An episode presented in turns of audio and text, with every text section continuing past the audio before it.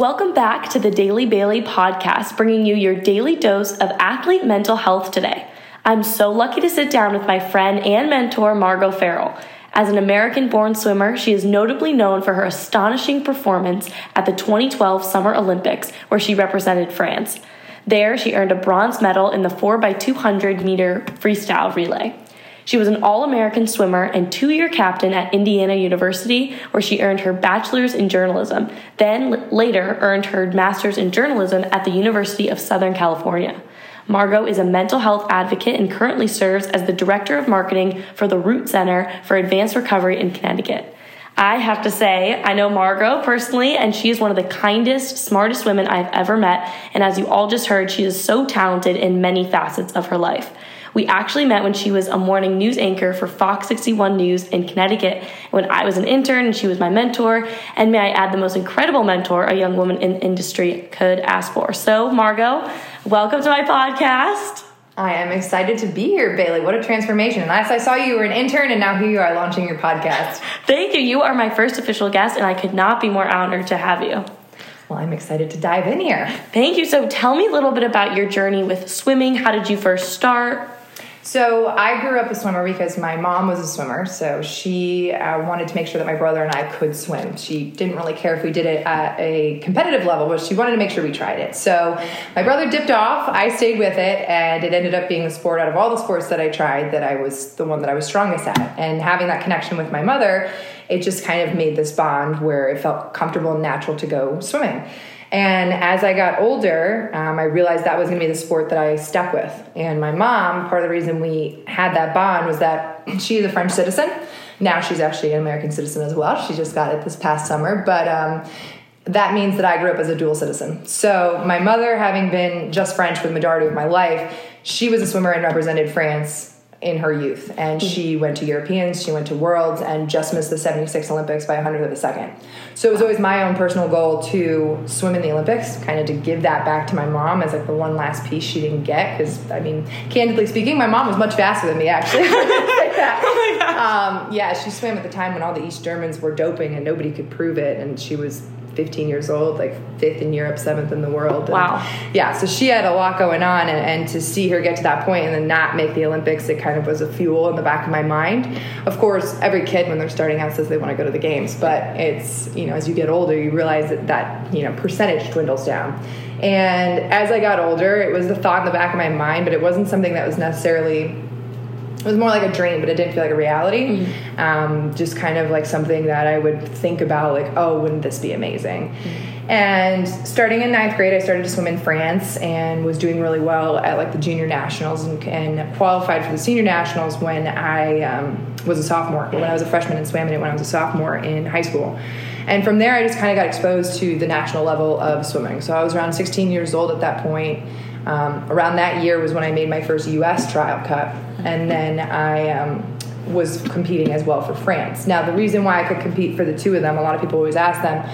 At that point in time, I wasn't associated to either country per se because I wasn't on a national team. Once you make a national team for any country, you are associated with that country for 18 months. So if I were to sit out, uh, let's say after European Championships when I made that national team in, in my sophomore year, if I wanted to switch and let's say be American, I would have to not compete for 18 months. So for me, it just didn't make sense. I'd already, you know, made a national team. My first one being my sophomore year in college, where I went to Europeans, and I was in the same relay. I was in at the Olympics. We got a silver medal, and from that point forward, I was French only in the eyes of athletics. So for me, that was fine. People are like, you know, did you wish you went for the U.S.? And honestly, no. Um, people always ask, do you feel more French or more American? And I always said that when I swam, I felt more French. I had um, people who coached me also coached my mom. I had uh, one of my mom's old teammates and kind of arch nemesis was one of my coaches at uh, World University Games, and I swam in pools that my mom would swim and had records in. It was just the connection I had with her. So that's how I got into swimming, and that was kind of my journey as to how I had my sights set on the Olympics, and you know, a shortened version of the uh, what was it, at least twenty years span of my life. Oh my gosh, I know. I love that. Like how sports can really bond people together, especially like the family bond. But did you ever feel like a added sense of pressure, like filling these big shoes that your mom has set forward for you?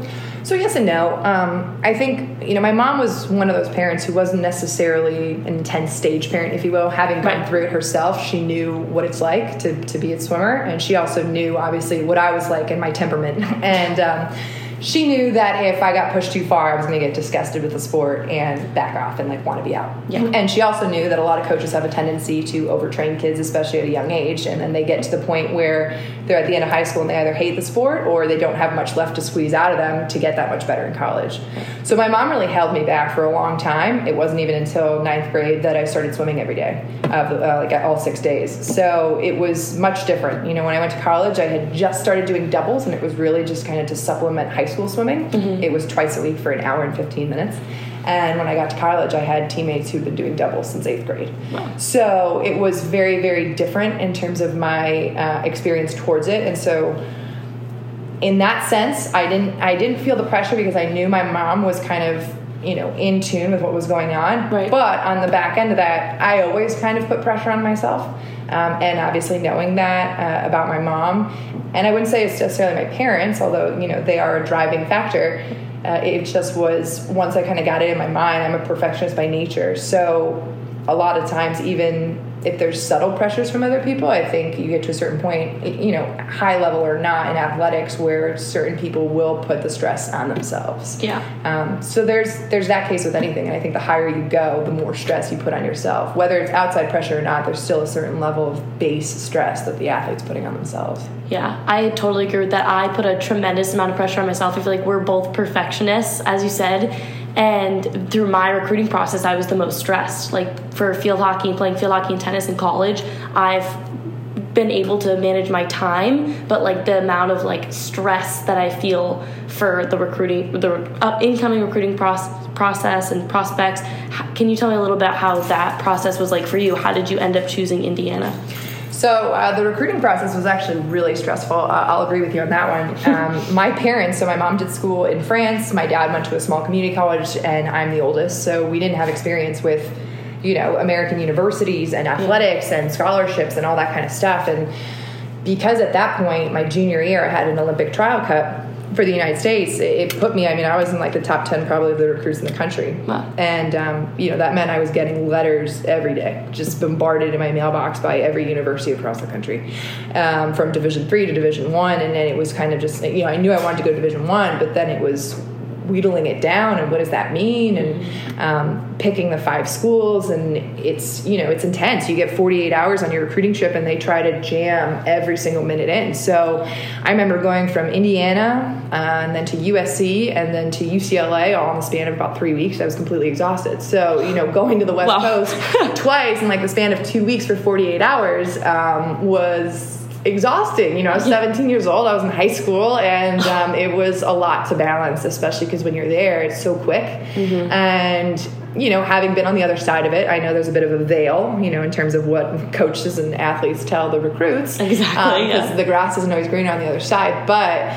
Uh, you know, I know from that end, and it's stressful on the other end because they're shuffling you from academic advisor meetings to the coach meetings to individual meetings to meetings with the captains to a team activity to a sporting event. Like it's it's nonstop, And like, you're so young. Like you're 17, Yeah. you're making the biggest like decision of your life. and you're not there like with your parents, you know. So you're coming back, and I'd be coming back, and they're asking me what I like, but I'm like, I, I don't, you know. The dining hall, the food was good. I'm like, I didn't even go there. Like, I don't know. And so it was, uh, it was just a lot. Um, and then it was also anxiety provoking when I can- I canceled two trips. I committed to IU and canceled Notre Dame and Tennessee, and uh, that was stressful too. Tennessee was really understanding and like not to name names, but uh, Notre Dame was not. And uh, so you know, just being 17 and having to make that decision, and I will always remember actually the Tennessee coach being awesome and saying you know that she hoped this was one of the assistant coaches she hoped that you know that was her goal for other recruits so that they had the feeling i had with iu for tennessee and that she wished me the best of luck.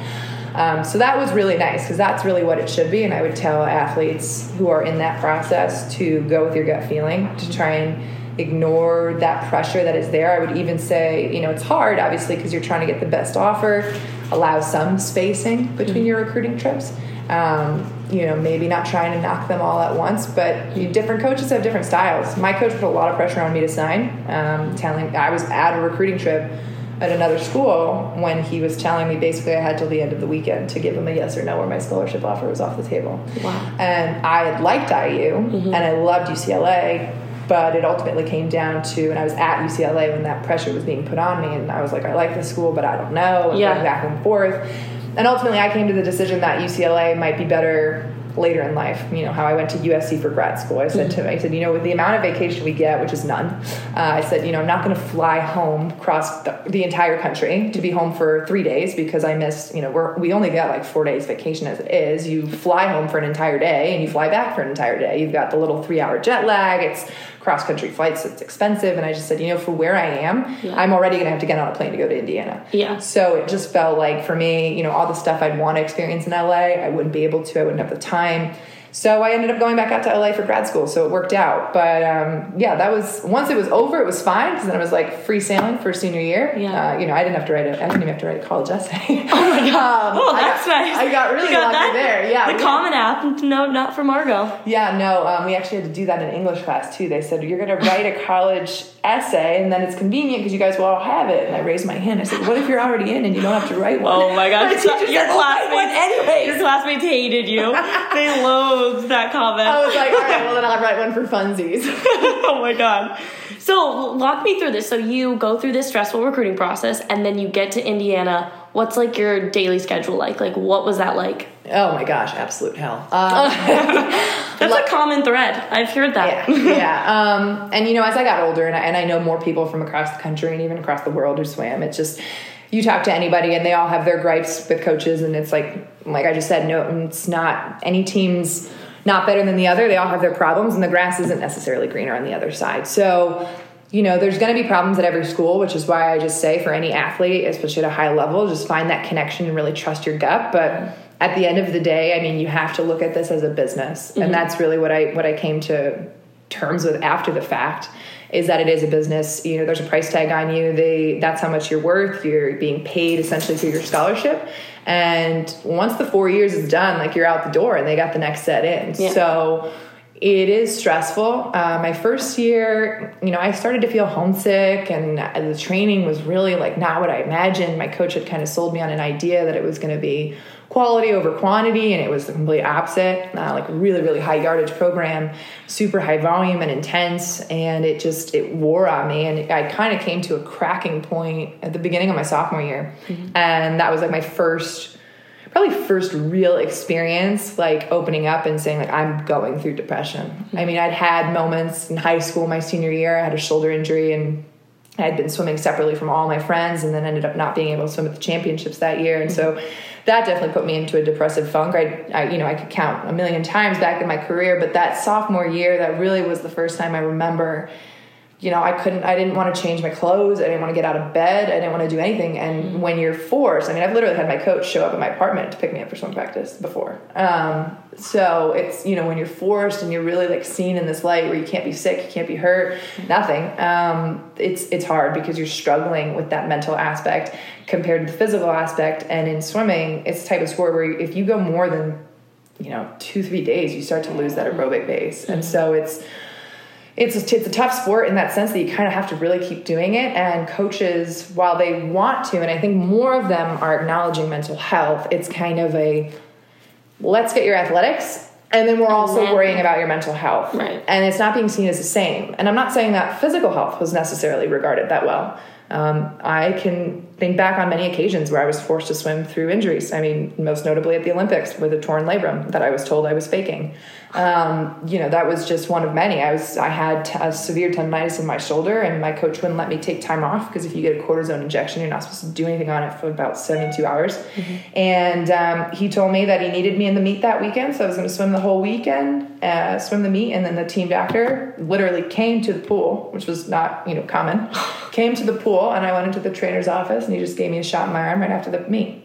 And he, my coach said that I should do it that way because then I would have Saturday afternoon off, Sunday off. He'd make me kick on Monday so I wouldn't use my arms. Then I'd be good to go by Tuesday.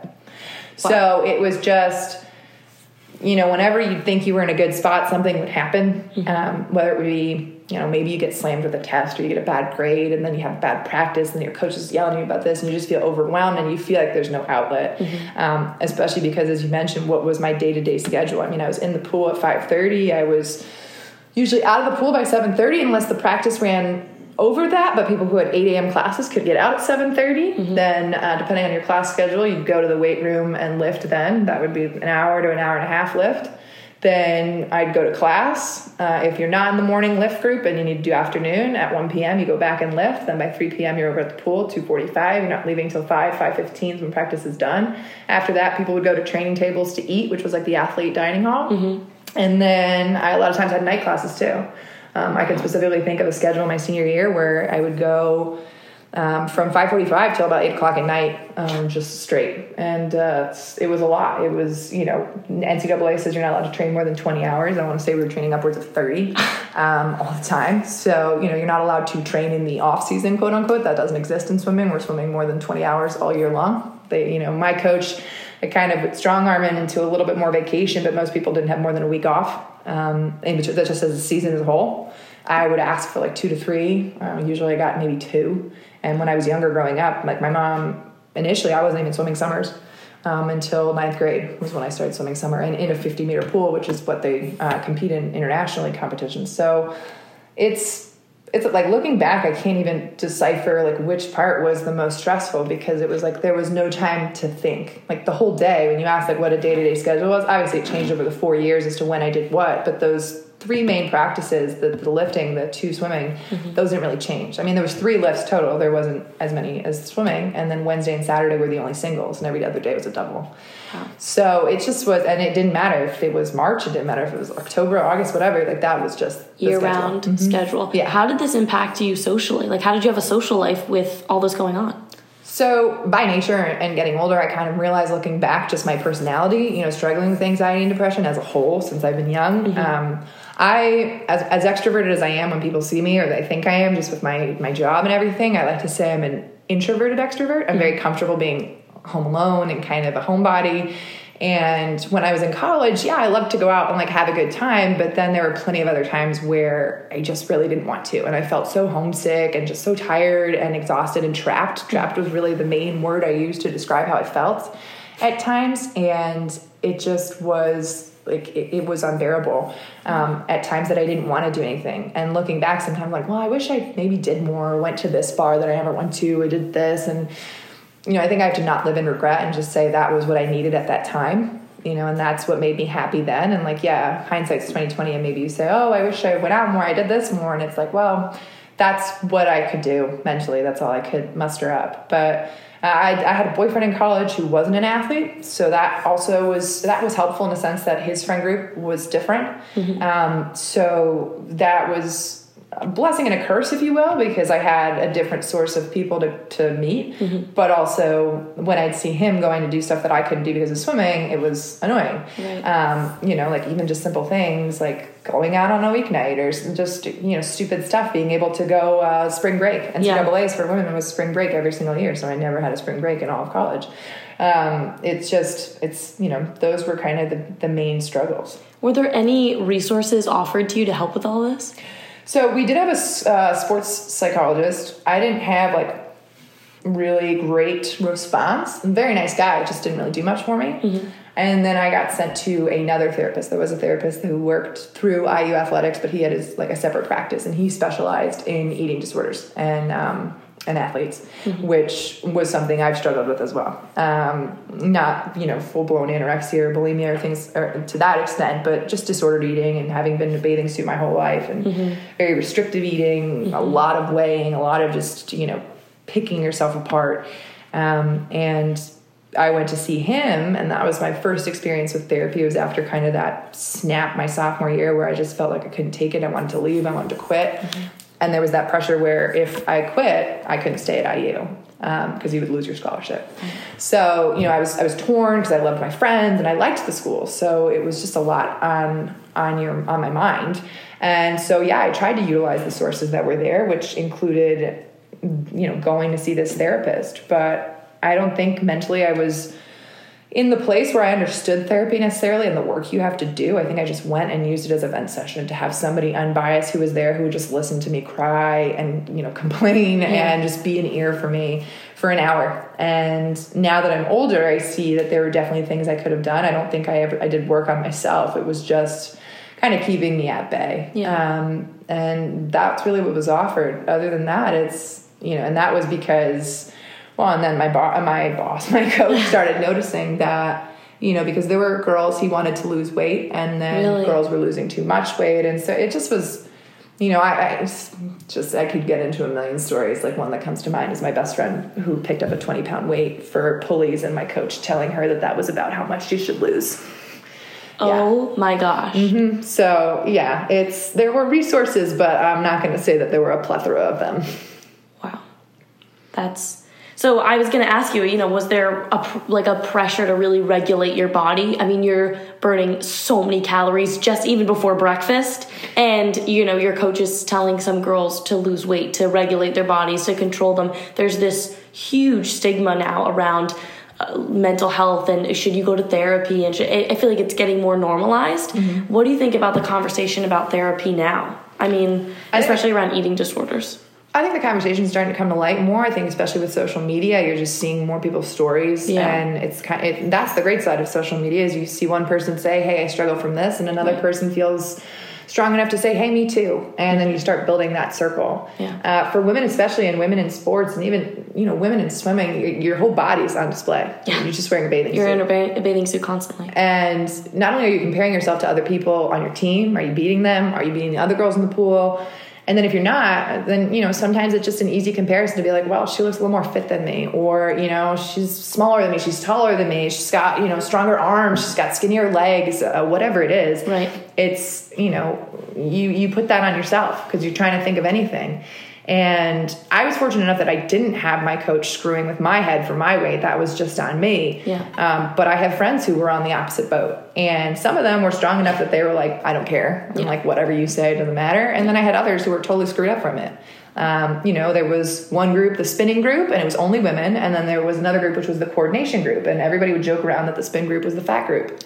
Um, and it was all, and the girls would joke around. They're like, "Yeah, we're in the fat group," and I was in the coordination group, which was just trying to make sure that we didn't like trip over our own feet, which didn't help. But um, that was what I was in was my group. But yeah, there was, you know, I remember one time my coach telling me I was probably the thinnest I'd ever been, and he was like, "You look really fit. You look very lean." Mm. And I mean, I was, but I just remember that comment, and I also just remember my friend's comment about the twenty pounds, and I was like my friend who was told to, to lose 20 pounds and he was told that's what 20 pounds feels like got fifth at NCAA's. Like oh, was, uh, but still holds the Big Ten record 10 oh years later.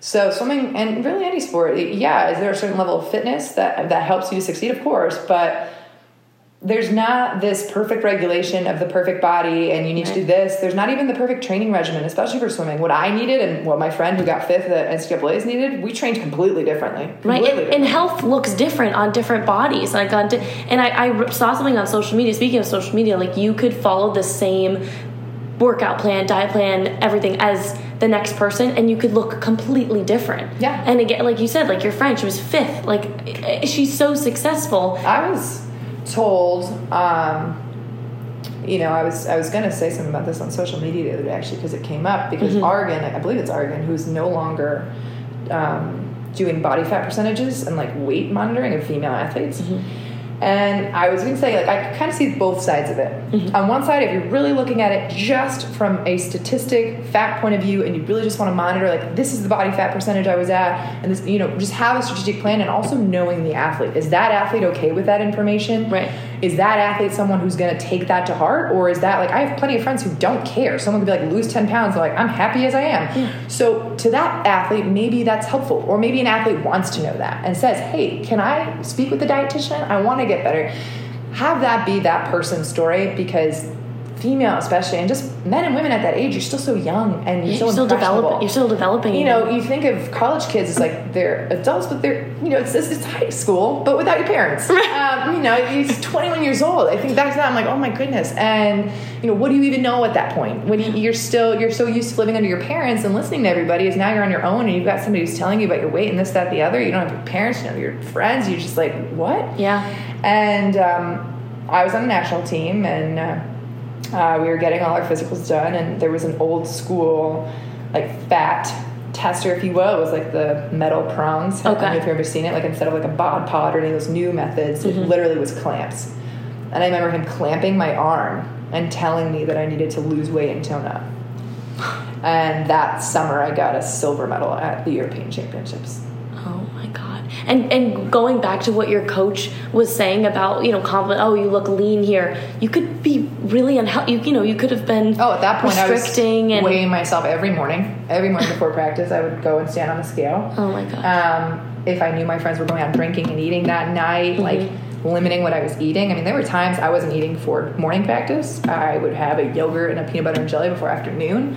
Um, you know, just and sometimes it was just not even because you wanted to, but because you were just running around so much you didn't have time. And so a lot of times it'd be I grab a peanut butter and jelly at the little snack stop over where the pool is and a yogurt and just go downstairs, cram it in my mouth, and then go in the pool.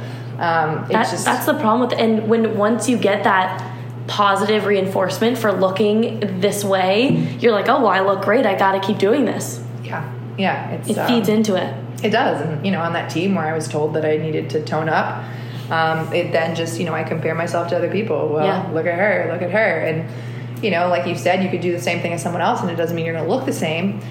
And for me, it was comparing to a completely different culture. I mean, I was comparing myself to French swimmers who eat French cuisine, Yeah. which you know in Europe there's significantly fewer preservatives. They Yeah. eat a lot fresher food. They eat smaller portions. Uh, It's a different lifestyle, and you can't compare the two. And so I was comparing myself as an American, you know, living in the U.S. and then I was a dual citizen. And when I went to France, yeah, there was a difference in my body composition than the others, but I didn't think it, it was a detriment to anything. Like it still got me on that team. It still got me in that pool, and Yeah. it still got me that medal.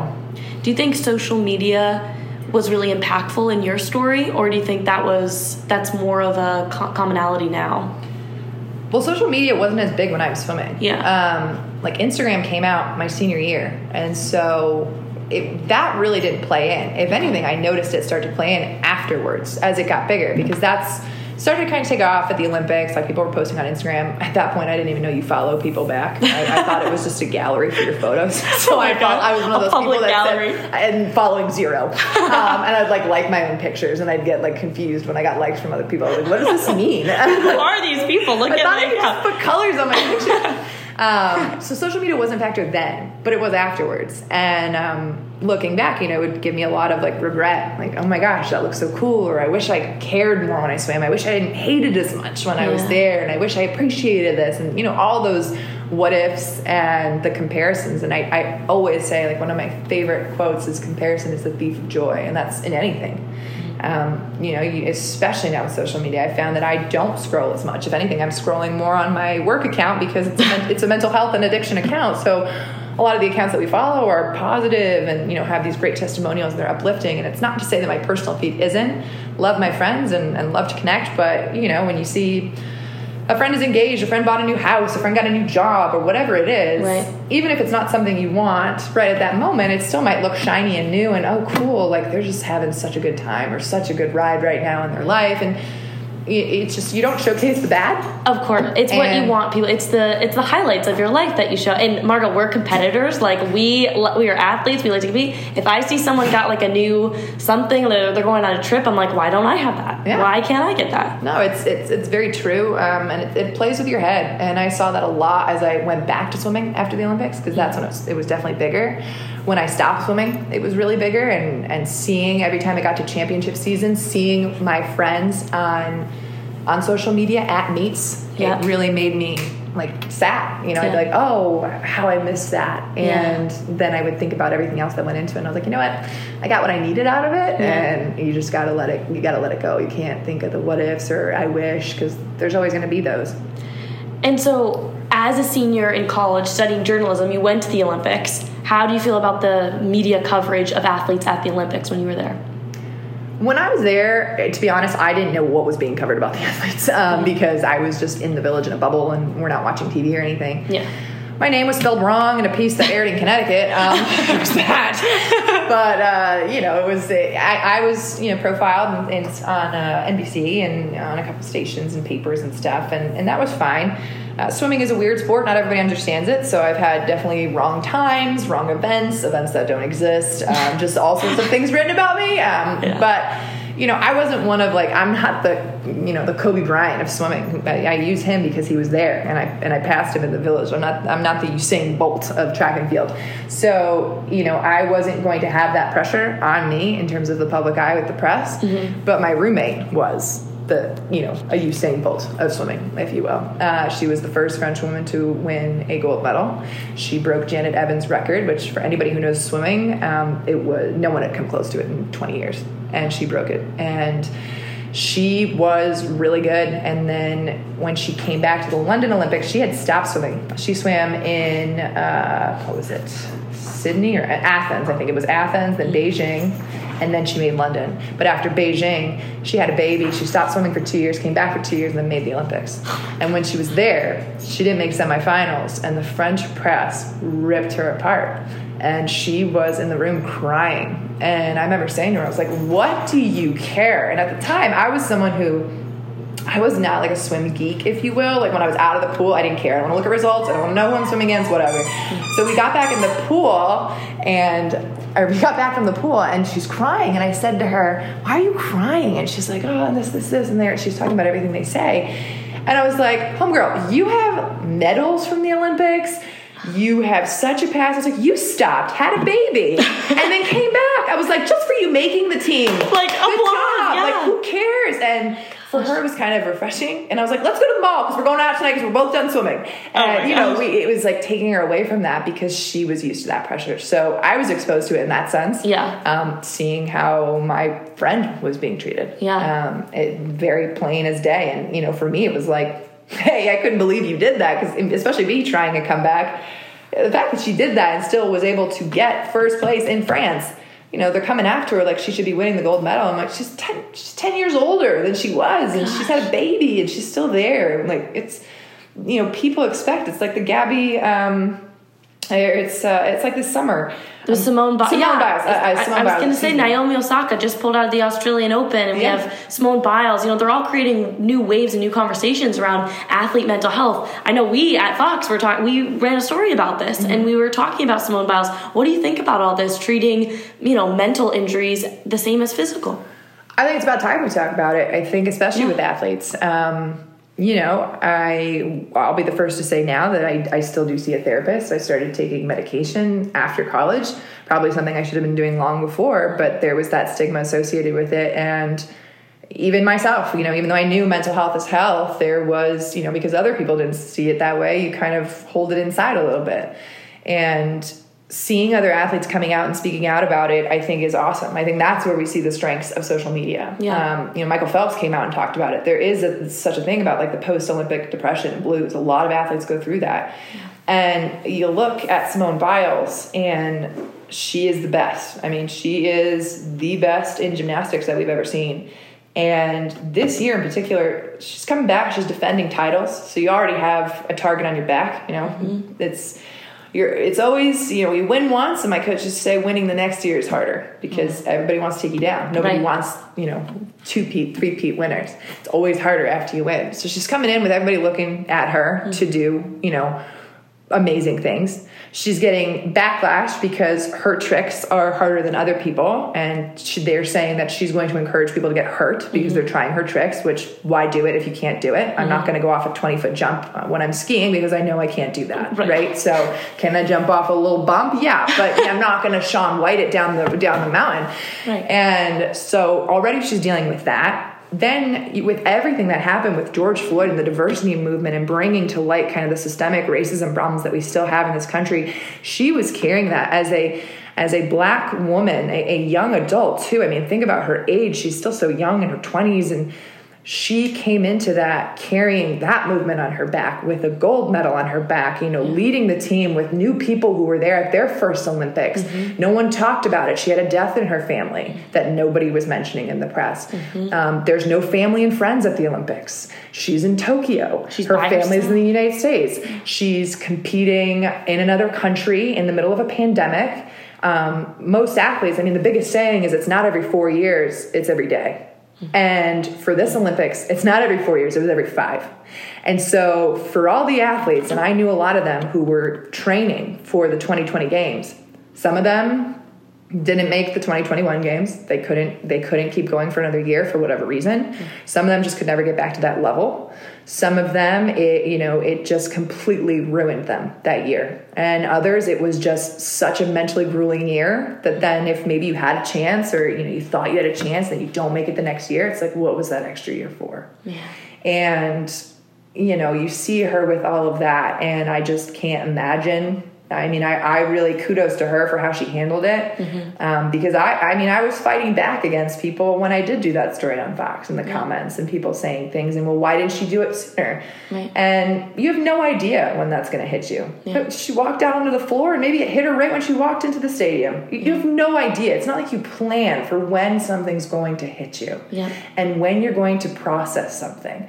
You know, I went to work, this is a completely separate example, but in a sense, I went to work 12 hours after I found out that my grandmother had passed.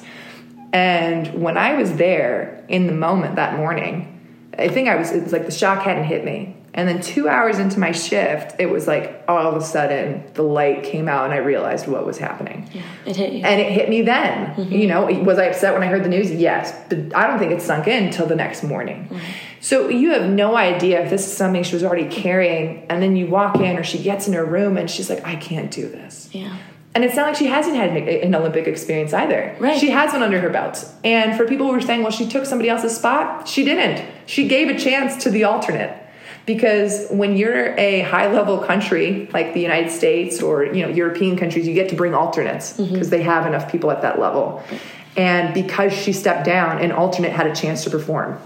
And they might they would not have had that opportunity had she done it. They were there for that specific reason. If Simone Biles fell and broke her leg, no one would have said anything if she had to sit out. Right. But because it was an internal thing that nobody could see, then everybody has their opinion on it as though they're qualified to say anything about it, which they're not.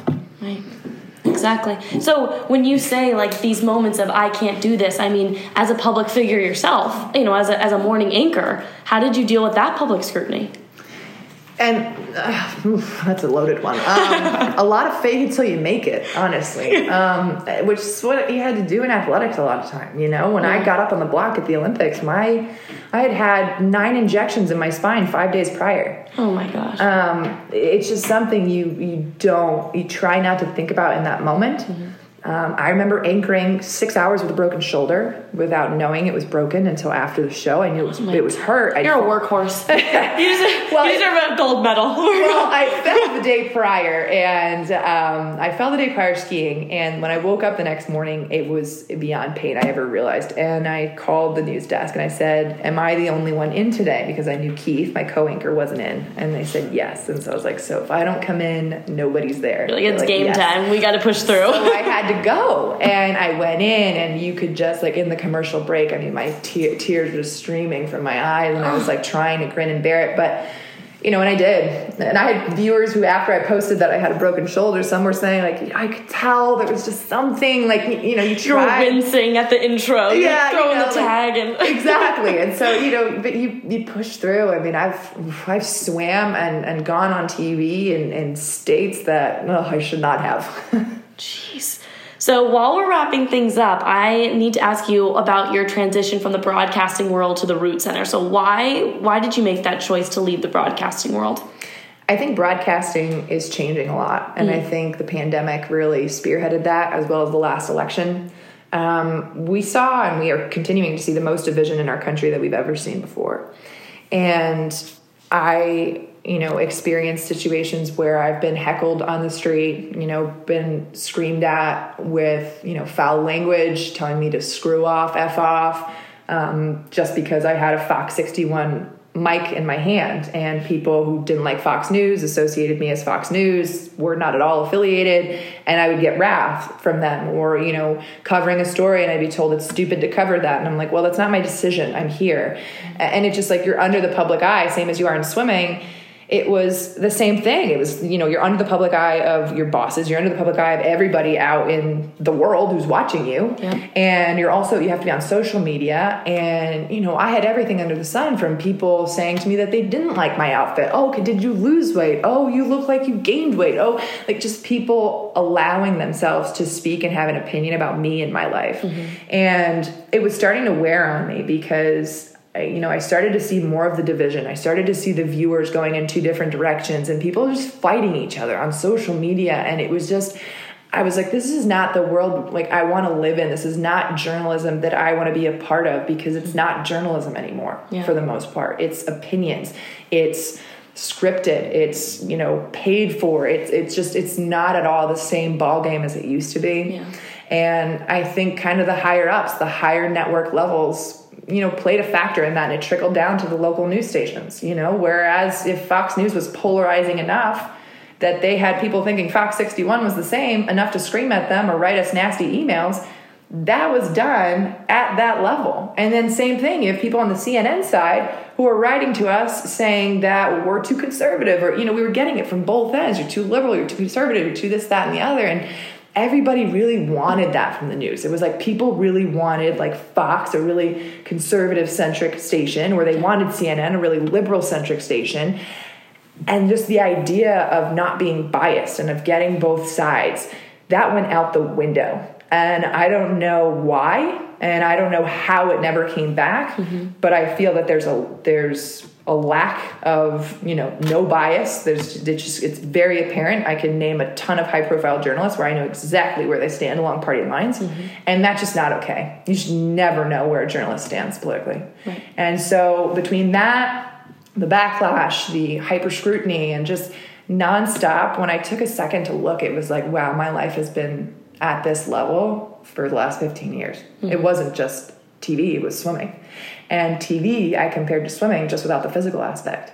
It was still going to bed at 6 p.m. and waking up at 2 a.m. and being on air at 4 a.m. and not knowing which way my day was going to go. And when I would come in at 3, I didn't stop till 11. And it was like a hamster wheel. And sometimes you're doing a million things, and the next thing you know, bam, you have an hour left on your shift, breaking news erupts, and you go there. You know, you couldn't plan for things outside of work necessarily. I can't tell you how many doctor's appointments or just regular appointments after work I've canceled or it was just too unpredictable mm-hmm. and it really felt that same word i used earlier trapped yeah. i you know i was under a contract just so i was under a scholarship mm-hmm. and i just felt like i couldn't grow anymore i felt like i kind of reached my cap i you know started in a small market made a quick jump to a big market made a quick jump to a monday to friday anchor position and then it was like what else do i want yeah. you know i have i'm fortunate enough to work with the big 10 network so i get to still do some network stuff but mm-hmm and that's different because it's it's sports and you know you're allowed to be biased. I can say i like the yankees and you know the red sox stink and, and that's fine because don't tell me that. My first dog was named fenway. That's that's a low blow exactly. for me. So we can go back and forth on that. It's, it's, not us sitting here and saying covid's real or covid's not. Um, right you know right. It's, it's a different kind of banter. And yeah. so when I knew that I could keep that, and then serendipitously, when I found this position, the Root Center for Advanced Recovery, which is a mental health and addiction clinic, I went there for a story. And I loved mental health and addiction stories because I felt that they helped. And when I went there to this story, I found out that they were hiring for marketing. And I'd always been thinking of that because it kind of combines all of journalism. Mm-hmm. And this job and, and my new boss presented it as that opportunity where I've been able to take journalism and marketing and combine it. Mm-hmm. So I haven't given up that journalism background. I still get to do plenty of media where, you know, here I'm on a podcast or I get to do videos or whatever it is. Right but I also feel like I'm helping more. In news, I felt like I would get to the situation, there was nothing to do. The person was dead, the fire happened, whatever it was. And all I could do was say, hey, if you want to help the family, here's the crowdfunding page. Mm-hmm. At least now, not saying I'm going to spearhead fixing the opioid epidemic, but if there's one person who sees a post that I did Mm-hmm. and says, "Oh my gosh, like let me tell my friend," or "Let I need to get help," or whatever it is, if there's one person who sees it, Right. then that's more help that I did right there. Right. So it it just made sense to me. It was more fulfilling. I felt like it was a place that I could grow while also not giving up on my journalism background. You know, I still do do stuff with the Big Ten Network and still do st- stuff with news and pitch things to them, and I have that capability to do all of it, but. I wasn't fulfilled anymore, and I didn't want to. I wanted to live my life. I said it was so corny on my first day of work. Um, I, I was going to cry like an hour and a half into orientation, and it was because for the first time, as corny as it sounds, I felt like I was living my life. Like it was mm. my life, and I was in the driver's seat You were in control. because everything else, and that's not to say that my parents were like super, super strict, but to an extent, I was looking to them. I was looking to my coaches. I really didn't have to make decisions. I didn't have to really do much in term. I mean, yes, I did in terms of the work, but you know, in college, I went to the bookstore and they gave me a box with all my books in it. I didn't have to go through the aisles. When I went to USC, and they're like, "Oh, the bookstore's upstairs," and I was like, "What do you want me to do in there?" And you know, I'm going into the aisles, and I'm like? The Dewey Decimal System. What is this? I was like, uh, okay, well, uh, someone not going to give me a box. then? So you know, it was it's everything Yeah. was taken care of, Yeah. and even you know, in, in TV, you didn't really have to have a brain. You're told where to go. Yeah. You know, and yeah, you have to have a brain when you get there. But as far as what you were doing, for the most part, unless it was something you pitched, Mm-hmm. you are going where you're being told. And yeah, you're always going to have a boss who regulates things, but it just I needed that work life balance, and it's it's hard because I'm not used to not going at 100 miles an hour, Right. but it's just you can't you can't go at that rate forever. And I felt that if I didn't, I was at the point where I was with swimming where I wasn't happy, and I was going into that you know that depth of depression and anxiety, and I was definitely at the worst. Probably in 2020 and last year was the worst I'd ever been mentally in my career Mm-hmm. and uh, I just realized this isn't for me anymore. Mm-hmm. And it's you know I probably had as much conviction in leaving TV as I did when I left swimming, and I doubted it for so long. Am I ready to stop? Am I ready to stop? And when I mm-hmm. retired, I knew wholeheartedly that it was the right decision. It, something clicked. Yeah. And when I got this job, it was the same thing. Something clicked, and I said, you know what? I'm 30 years old. I'm just going to take a leap of faith Yeah. and and do it. And you know, if it doesn't work out, it doesn't work out. You know, Yeah. I'm 30. I'm young enough that I can do something else. So, you know, adding something else to the resume and trying something else, and if anything, it just gives your mind a break. Yeah. And uh, for me, it's giving me another taste, so that as I get older, if I'm saying, you know what, no, I do miss news.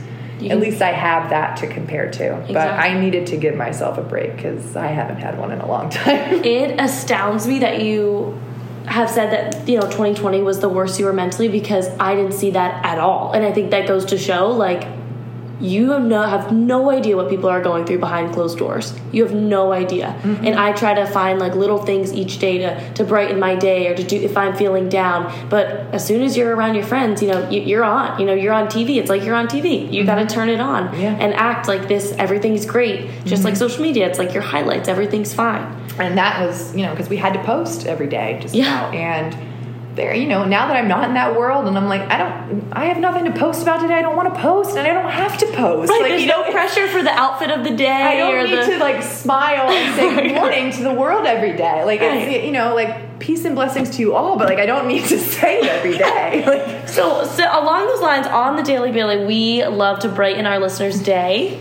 And something that always makes me feel better is playing games. So it's game time. Are you All right, ready? all right, let's go. We're competitors, we can do this. So the first game is inspired by the classic song. It's called "A Few of My Favorite Things," and it's from The Sound of Music. You know that mm-hmm. movie, yep. of course. Julie Andrews, classic. Are you ready? okay. All right. So sometimes when I'm having a terrible day, this is how it works. I try to think of my favorites to distract myself, kind of remove myself from the situation, and attempt to make myself better. So I'm going to ask you eight questions, and you have to tell us your favorite things. And listeners, you try to think of your faves as well. I'd love to hear in the comments what you all think. Uh, these are your faves that you should treat yourself to on your difficult days, difficult moments. You ready? Yeah, let's go. All right. What is your favorite song to listen to on a bad day? Oh my gosh, that is like right off the rip. I'm starting with a hard one that I can't. Uh, oh my gosh, I don't know because I love all different kinds of music, so it depends on the mood I'm in. I would just say I'm gonna just say overarching anything that you can dance to, like techno, house music. That's usually what's going in my car. And it didn't matter if it was two o'clock in the morning when I was driving to work, or you know, if it's eight o'clock now, or whenever. I everybody would be like, "How do you listen to this? It's eight o'clock in the morning." and I'm like, for me, it just you know makes me want to dance. It makes Yeah. you upbeat. You can't like you know if you're listening to dancing music, you can't be sad. Yeah, it gets you pumped up. It gets you pumped for the day. Yeah, so I'll just say dance music because I can't even think of, of one off the top of my head. Okay, what is your favorite dessert? Ooh, gosh, um, that's another one. Depending on the mood, I have the biggest sweet tooth. Like I Don't offend your French relatives if you don't say a French dessert. so just well, so disclaimer. no, no. I will say, I will say. So I, in terms of desserts, I was very spoiled growing up, obviously with French food. So my absolute favorite dessert is called a merveilleux. It's in Fr- it's in France, in the northern part of France. It's a specialty there. It's like a meringue with a mousse and like chocolate shavings on top. Oh my gosh. Yeah, yeah, yeah. I'm so that's my, that's my favorite. okay, that's that's what ever. So everyone make that for yourself. What is it called? merveilleux. Merveilleux. Okay, I'm botching that. Okay, what's your favorite vacation spot? Mm, I would say France. And now because of the pandemic, and this is now going on, if I don't go this year, it will be the third year in my life that I have not gone. And you said summer, right? You spend I go, yes, every year since I was born, I would spend my entire summers there. And so 2020 was the first year in my life that I didn't go. Wow. What is your favorite movie? Bad with all of these. I'm like, I've never been someone who can just pick like a one and done. um, you know, a classic that I guess like I was. I'm just going to say this because this is one that I. I don't know if I still would know all the words, but growing up, I did. A Walk to Remember, very sad movie, but But they, but Shane West was so cute that my 12 year old self just loved that movie. So I'm going with that one. That or The Little Mermaid because I think my dad still knows all the words to that one. Oh, that's cute. I love any Disney movie. I love. Okay, what's your favorite guilty pleasure? I really like those pimple popping videos. Oh, I like those too.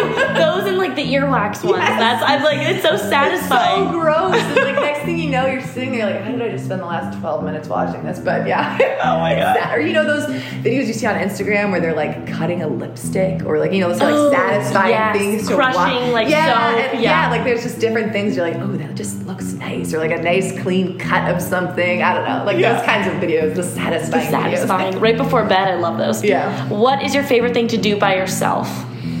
Hmm. I would say I really like actually adult coloring books. Um, That's a great. it's something that you do by yourself Mm-hmm. and you pick on your own you know it's just in your colors and i'm not exactly artistic in the sense that i can draw anything but you just follow the lines and uh, it's just something to detach your mind and it's you know something that you associate with your childhood so it's you know i wouldn't say it's a guilty pleasure but it's something that you don't necessarily think of an adult saying like i like to color Yeah.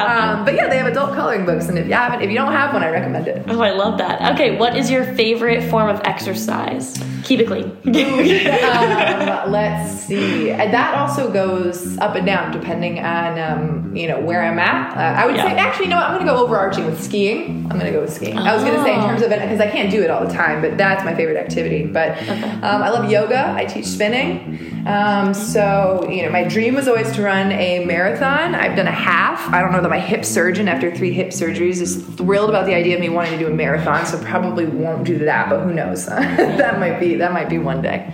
All right, final question. What is your favorite way to relax?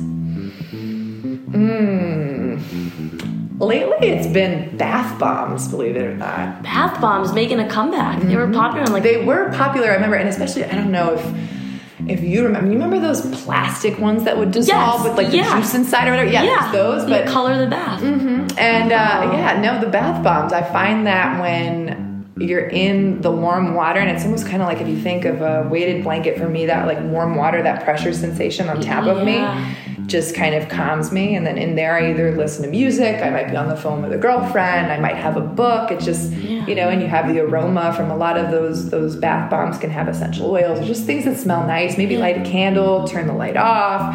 Um, it's just it's it's peaceful, and I'm someone who's cold easily, so the warmth is just kind of comforting. I love that little self care. All right, next game, a final game, is called Seven Zens. So, this is going to be a game where you answer seven questions to find out how you remain Zen. Okay. Seven Zens. so, the first one is What do you do when you feel extremely overwhelmed and anxious? I mean, a bath bomb, coloring, those could work. But Um, so there's a couple things. So one thing that I really enjoy, I would just say two probably. I mean, one that we talk about a lot and let's talk about a lot is, is meditation and breath, uh, work. So, you know, obviously, if you're having a crisis somewhere and you can't just meditate. Uh, Right. breath work's really easy to do. Um, something as simple as breathing in for four and really using your stomach, making sure that the stomach is expanding, holding it for two, and then exhaling for six, and just counting on those numbers. Or something more tangible too that really distracts you and puts you in the moment is five, four, three, two, one, and it's five things you can see, four things you can hear, three things you can feel. Uh, I can't remember what the other two. I can't remember what the two is, and then one is like one thing you can taste, or some it's something along those lines. And it's just you can make those up to whatever they are. But let's say you want to do ten things you see. If you're in that moment and you're focusing on ten different things that you can see, your mind is focused on that. So it takes your mind away from whatever the worry is. Will your mind go back? Right. Yes, you know, you're, we're, we're human beings, and if you're upset, your mind is going to want to go back. But as much as you can try and pull yourself away from that, and knowing that that's in your head, mm-hmm. and the five, four, three, two, one is in the reality and the present, mm-hmm. it pulls you out of that. Because a lot of times when you're having a bad day, it's yeah, something bad could happen, but a lot of times we put extra pressure on ourselves or extra emotions on ourselves to make it even worse than it already is. Yeah. So I really like that technique because it takes me out of my head and, and into the present moment. Yeah. You know, and, and it's simple. I, I do it a lot when I walk my dog, for instance. You know, they, they say a lot of people like we should act more like dogs because they're in the present. You know, they're looking at like a leaf fell in front of them, they're looking at the leaf. They're not thinking about like, oh, the seasons are changing. That's so sad. I don't want it to be like winter. You know, it's Right. they're in the moment, they're excited about everything, and they're just looking at, they're using their senses on their walks, and that's what we should do too. So I encourage people to do anything that can bring them back into the present and out of their head. I love that. All right, after a long work day, what is something you do to feel more zen? Mm-hmm. Lately, I've tried doing some yoga afterwards, um, so that's been really nice. And then other days, I mean, as like unexciting as it sounds, I mean, honestly, a little Netflix and chill doesn't ever hurt. Uh, Just turn- Netflix. uh, turn your Netflix brain is off my and- happy place. Yes. All right, what is something that you watch, speaking of Netflix, watch or listen to that makes you feel zen? So, let's see. I actually just like browsing around podcasts. Um, there's like, I- like it's it's it's you know there's not one in particular. I've got a couple that I save. There's like one on anxiety. There's one. There's all different kinds of mental health ones, and I like to just sometimes go in and look at the titles and see if there's one that resonates with me. And a lot of them on the ones that I save are 10 to 15 minutes long. Okay. And sometimes I just listen to one of those, like on the drive home from work, um, or in the shower, or whatever, something like that. And it, a lot of times, because I can relate to them or resonate, it almost makes me feel like you're not alone. Right. You're not. You're not alone. Like listen to this podcast and like all the other people who are listening to it. Like, Right. there's a reason. Sometimes you just need a 10 to 15 minute like nugget of relatability or like Mm-hmm. And you realize hope, you're not alone. You're like, I'm, I'm in this. I can keep going. Yeah. What smell makes you feel the most zen? So I'm big on smell. If you, I mean, here you're sitting on there's like 50 candles. Um, love, love, and I collect perfume. Um, so let's see, what smell makes me the most zen? Um, Right now, I have this like rose petal and vanilla candle going in my bedroom. That smells very nice. So I'll go with that one. Wow, rose. I love the smell of roses. It's amazing. Um, all right, this is a little tricky one. When faced with adversity, what's the first thing you do? Cry. No, That's a human reaction. We love it. We support it. panic. Um, I usually actually. Um, I always go from one to you know the end. I, I, I start day one and I want to know everything.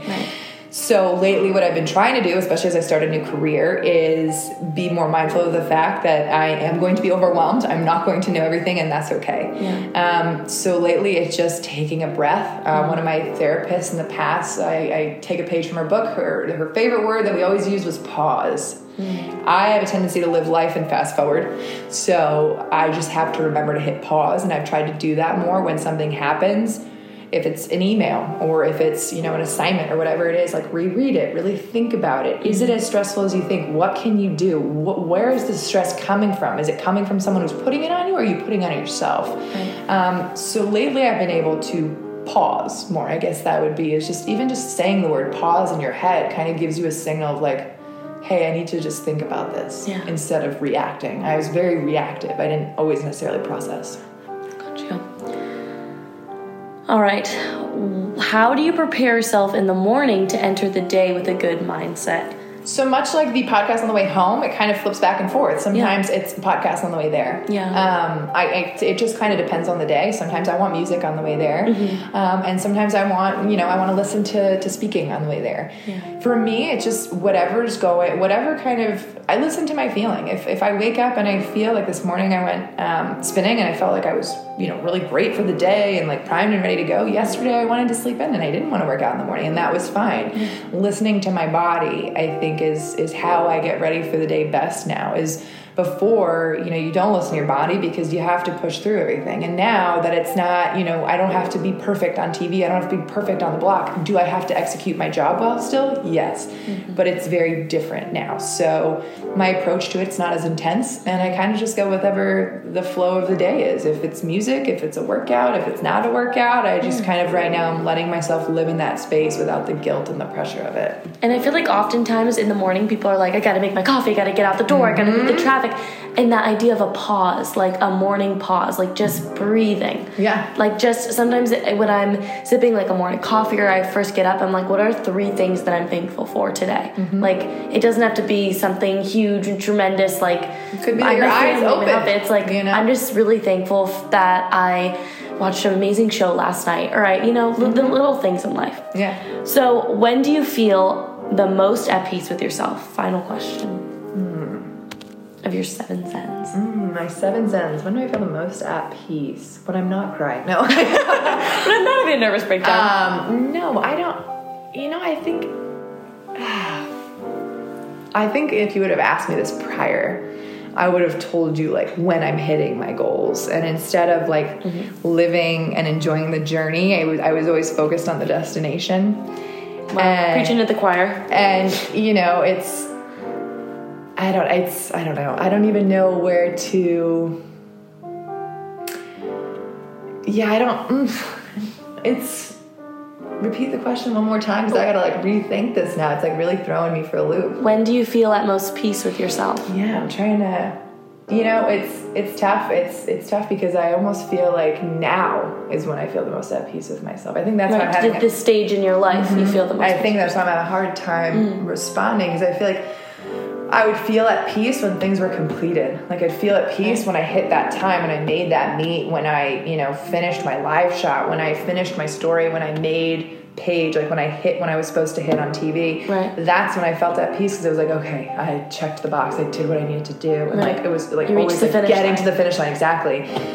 I feel at peace now because I feel like my mind, body, and soul are all connected. Like my mind and my body, like what I want is like finally what I'm doing. Mm-hmm. And it was prior. It's not to say that swimming wasn't or TV wasn't. It was, but it gets to a point where it's not anymore. Mm-hmm. And to feel the most zen, to feel the most at peace, you have to let yourself feel what you want and go for that. Mm-hmm. And so I feel like now is when I feel the most at peace. It's not necessarily that you know there's anything tied to it specifically it was kind of like when i retired from swimming in all honesty that was when i finally felt some peace and closure Really? so i think now that i've at least for right now said goodbye to local news um, i'm at peace now and i think it's more of a, it's a more permanent state of peace it's not to say that i don't have my stresses um, i still do but the peace isn't quite as turbulent or infrequent Wow. I mean, that makes me so happy to hear as someone who admires you, looks up to you, that you're at peace is. I love to hear that Oh, at you. this stage in your life. So, where can people find you and connect with the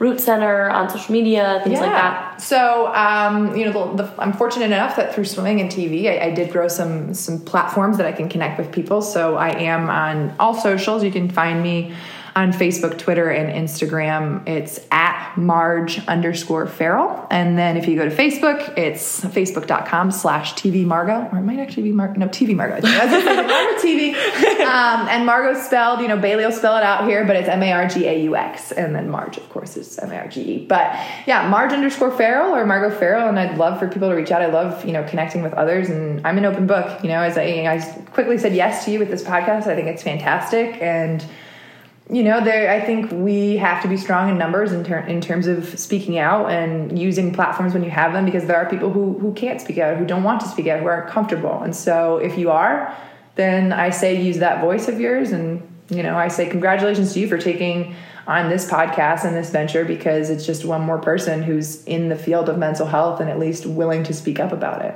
Thank you. Yeah, this is an issue that's very prevalent, very near and dear to my heart, and I'm so happy that we got to have this conversation. I think everyone's going to really enjoy it. Well, I hope so, and if not, I'm going to be mad.